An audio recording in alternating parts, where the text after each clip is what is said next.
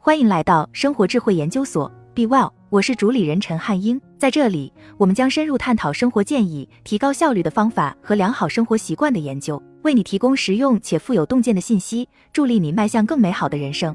读书是好事，自不必说，但怎么读才好，却没几个人能悟透。都是看，但囫囵吞枣跟温故知新不一样，硬着头皮的看跟神清气爽的看不一样，做不做笔记的效果不一样，看这本还是看那本的效果不一样，什么时候看的效果也不一样。本文总结了十二条读书的策略，可以让你成为更好的读者以及更好的人。划重点：不喜欢的书就别看了，像间谍一样阅读，保留一本读书札记，重读大师著作，看小说。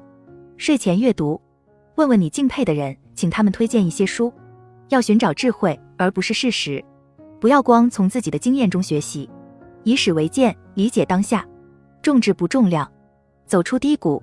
读书是好事，太多人没有做够的好事，所以好事显然应该多多益善。所以大家总想着怎么读才能快一点，所以大家总炫耀自己的藏书有多少，所以大家才会以两倍或三倍的速度收听有声读物。少即是多。重质不重量，这些说法对读书不适用。你肯定听过类似这样的言论，但并不是所有的阅读都一样。正如艾比克泰德所言，只是知道某人读书了，我没法说对方勤奋。他说他需要知道对方读进去了没有。当然了，读书比很多活动要好，但出于一些原因，读书这件事情你依然会做得很糟糕。塞内卡说，对无用的知识充满热忱，有太多聪明人被这种毫无意义的事情困扰。要想成为一名好读者，光读是不够的。你得读进去了才行。本文列举的十二条策略肯定没有穷尽读书的奥义，但哪怕你践行了其中几条，我也很乐意向你保证，你不仅会成为更好的读者，而且也会变成更好的人。一不喜欢的书就别看了。如果某本书你发现自己想加快阅读速度，你大概要问自己，这本书有什么好处吗？如果电视节目很无聊，你会关掉电视；味道不好的东西你会不吃；意识到别人的内容没有用时，你会取关对方。人生苦短，犯不着在不喜欢看的书上面浪费时间。我的法则是用一百页减去你的年龄。假设你已经三十岁了，如果一本书读到第七十页还不能让你着迷的话，那就别看了吧。也就是说，随着年龄的增长，你对糟糕的书的耐心必须越来越低。二，像间谍一样阅读。塞内卡写的东西里面最令人惊讶的地方之一是，身为斯多葛学派的他会公开引用伊壁鸠鲁主义的创始人伊壁鸠鲁的话。就连塞内卡也知道这一点很奇怪，因为每次当他在那本著名的道德书简中引用伊壁鸠鲁的话时，他都觉得有必要先介绍或解释一下，说明为什么自己对那所敌对的学校的教义是如此的熟悉。这个问题最好的回答出现在第二封信《论离题》的阅读中。对养成良好的阅读习惯来说，这封信起到了温馨提示的作用。塞内卡写道，他对伊壁鸠鲁之所以那么熟悉，不是因为自己放弃了斯多葛学派的著作。而是因为他要作为一名侦察兵，深入敌营，摸清对方底细。也就是说，他是在刻意的阅读，要沉浸到自己不认同的人的思想和策略里面，看看对方有没有什么是他可以学习的。当然了，也是为了知己知彼，方能百战不殆。三、保留一本读书札记。在《老学派》这本书里，托拜厄斯·沃尔夫半自传体的角色会花时间抄写好书里面的好词好段落，为的是感受一下出色的写作是什么样的。我几乎每个周末也会这么做。我有一本读书札记，里面记录了我看到的好词、好句、好点子和好故事，以备后用。这个习惯让我成为了一名更好的作家，一个更聪明的人。而这么做的不止我一人。二零一零年，人们重新翻修里根总统图书馆时，发现了一个标有 “R 二办公桌”的箱子，箱子里面放的是罗纳德·里根放在办公桌上的私人物品，其中有若干个黑盒子，里面装满了四乘以六的便条卡，上面全都是手抄的名言、思想、故事、政治格言以及俏皮话。而且按照论国家、论自由、论战争、论人民、世界、幽默、论性格等主题分开。这是罗纳德·里根版的读书札记。路易斯·卡罗尔·沃尔特、惠特曼、托马·杰斐逊等名人都有自己的读书札记。就像塞内卡的建议那样，我们应当寻求的是对我们却有帮助的教诲以及振奋人心、思想崇高的格言，因为这些马上就能付诸实践。不要看那些牵强附会或早已过时的诗句。或者令人费解的隐语或比喻，要融会贯通，让词句成为著作。四、重读大师著作。第一次读《了不起的盖茨比》时，你还在上高中；第一次看《基督山伯爵》或有人告诉你奥德修斯的故事时，你还是个孩子。重点是你读懂了吗？书你读了，但看完就完了，对吧？不对，拿起一本书看过一次，然后就靠那次体会对这本书做出评判。我们不能满足于此，这就是为什么我们必须一看再看。正如塞内卡所说，如果你想从阅读中获得值得铭记的知识，你就应该花更多的时间去研读那些天才作家们的作品，不断从他们那里汲取养料。因为世界总是在变，我们也在变，所以我们从这些书中获得的收获也会改变。经典读一遍是不够的，你得每一年、每一个时代都读一遍。古希腊哲学家赫拉克利特曾经说过：“人不会两次踏入同一条河流。”所以，那些历史上的名著，我们必须一读再读。五、看小说，在奥勒留、塞内卡以及艾比克泰德的教诲与著作之中，存在一条有趣的线索。如果你不仔细阅读的话，可能就会错过。什么样的线索？这些伟人的共同点是什么？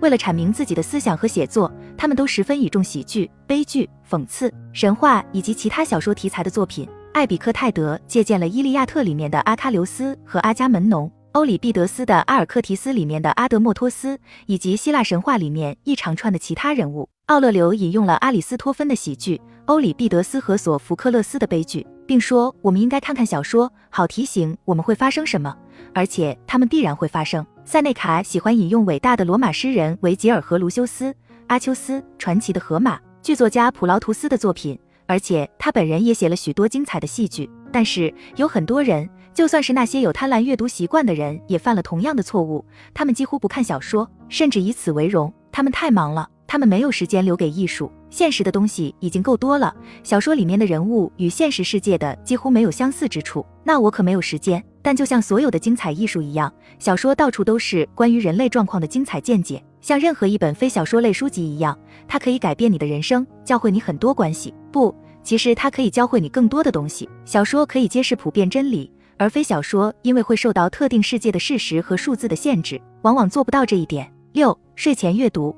说到看小说，伟大的威廉·奥斯勒曾告诉他的医学生，要把文学当做滋养思想和放松头脑的一种方式，这一点很重要。他说，当化学让你的灵魂痛苦时，可以向莎士比亚寻求安宁。与蒙恬共度十分钟即可减轻负担。他告诉学生，阅读是为了放松和闲暇，是为了保持头脑强大、思路清晰。让我们听从奥斯勒的建议，而不是刷推特或看电视。立即开始设一个床头图书馆，把一天当中最后的半小时用来与人类的圣徒交流。我们可以从约伯和大卫、以赛亚和圣保罗身上学到很多重要的经验教训。在莎士比亚的教导下，你可以非常精确地衡量自己的智力和道德。学会爱马可。奥勒留与艾比克泰德。如果你有幸生来就是柏拉图主义者，乔维特会将你引领到思想家的身边。他那思想永恒的现代性令人震惊，也让人喜悦。蒙恬会教导你在所有事情上都要有节制。被封印在他的部落里是一种特殊的特权。七，问问你敬佩的人，请他们推荐一些书。爱默生有句名言：如果你遇到一个极富才华的人，应当问问他读的是什么书。我十几岁的时候就养成了这样的习惯。每当遇到我钦佩的成功人士或重要人物时，我都会问他们是什么样的书改变了你的人生，然后我就会去读那本书。如果一本书改变了某人的生活，且不管主题或风格如何，这本书也许都是值得投资的。如果这本书改变了他们，至少也能帮到你。八要寻找智慧，而不是事实。我们阅读可不是为了随便找点信息而阅读的，那样有什么意义呢？我们阅读是为了积累大量真正的智慧，可以诉诸并应用到实际生活当中的智慧。你必须看书，而且要有针对性的看。作家伊拉斯谟以阅读学术著作而闻名。蒙恬这样挖苦他：你觉得他看书是为了寻找变得更好、更快乐或更聪明的办法吗？在蒙恬看来，如果他不是的话，那就是重浪费。九，不要光从自身经验中学习。詹姆斯·马蒂斯将军曾经说过：如果你没有读过几百本书的话，那就算是半个文盲。千百年来，人类一直做着同样的事情，为此抗争过，牺牲过。如果不好好利用这些知识的话，那是非常傲慢、非常愚蠢的。借马蒂斯的话来说，如果光靠经验接受教育，用装满尸体的裹尸袋去学习，那是昧良心。这比傲慢还要糟糕，因为它是不道德的，甚至是种蓄意谋杀。其实，对于不那么致命的职业来说也是如此。创业的时候，你怎么敢不先看看其他创业者犯过的错误来吸取教训？谁给你这样的胆子，浪费投资者的钱？对于婚姻和孩子，你居然认为可以靠先做错事来弄清楚怎么做才对？是谁给了你勇气？完全靠自身经验去学习的话，就太过于依赖你自己了。因此你还需要通过别人的经验来学习，从历史、哲学、记者的书以及天才的回忆录中汲取灵感，研究那些警示故事和搞砸的例子，看看别人的失败与成功，不断的阅读，把阅读当做一种练习。因为如果你不这样做的话，那就是失职。十以史为鉴，理解当下。每周都会看好几十篇突发新闻文章的人说，我没时间看书。他们在刷 Twitter 动态消息，看无聊的最新更新时说，我没时间阅读。他们一边看着 CNN 上面又一群人在吵个不停时，一边说：“我没有时间看小说，那是娱乐。”就好像他们现在做的事情能给他们带来会用到的真正信息一样。消息灵通很重要，这是每个人的义务。但是我们走错了路。当我们其实应该从历史的教科书中汲取养分时，却会因为突发新闻而分心。因为其实大多数的真理都已久经考验，所以我们应该以史为鉴。事实上，就对未来与当今时代的认识而言，这些永恒真理教会我们的。要比大多数的当代思维教会我们的多得多。演员休·杰克曼在一次接受采访时曾经表示，他了解新闻的方式是关注大局。看肯·伯恩斯的记录，阅读像《沉思录》这样的书。他说：“你应该这样去理解事件和人性，从三万英尺的高度。如果你想了解当下，请研究过去。”十一，重质不重量。哲学家莫蒂莫·阿德勒谈到了“博览群书”这个词的本意是怎么跑偏的。在今天，一听到有人被称为博览群书，我们就会认为此人读过很多书。但是古人会认为博览群书是指他真正看懂了，他潜心钻研了一些经典著作，已经真正理解了。在谈到现代读者时，莫蒂莫说，阅读广泛但蜻蜓点水的人值得同情而不是赞扬。十七世纪早期的哲学家托马斯·霍布斯态度类似，他开玩笑说。如果我读过的书跟大多数人一样多的话，我会像他们一样蠢。看书不必成百上千。事实上，大多数给每年的阅读量设定目标的人，必然都会放慢脚步，随之气馁，到头来完全停止阅读。如果按照斯多葛哲学的建议去做，你既能看得更多，还能获得更好的投资回报。正如奥勒留所言，不要了解了所读内容的要点就满足了。他说，要仔细阅读，深入阅读，反复阅读，追求质量而不是数量。十二，走出低谷。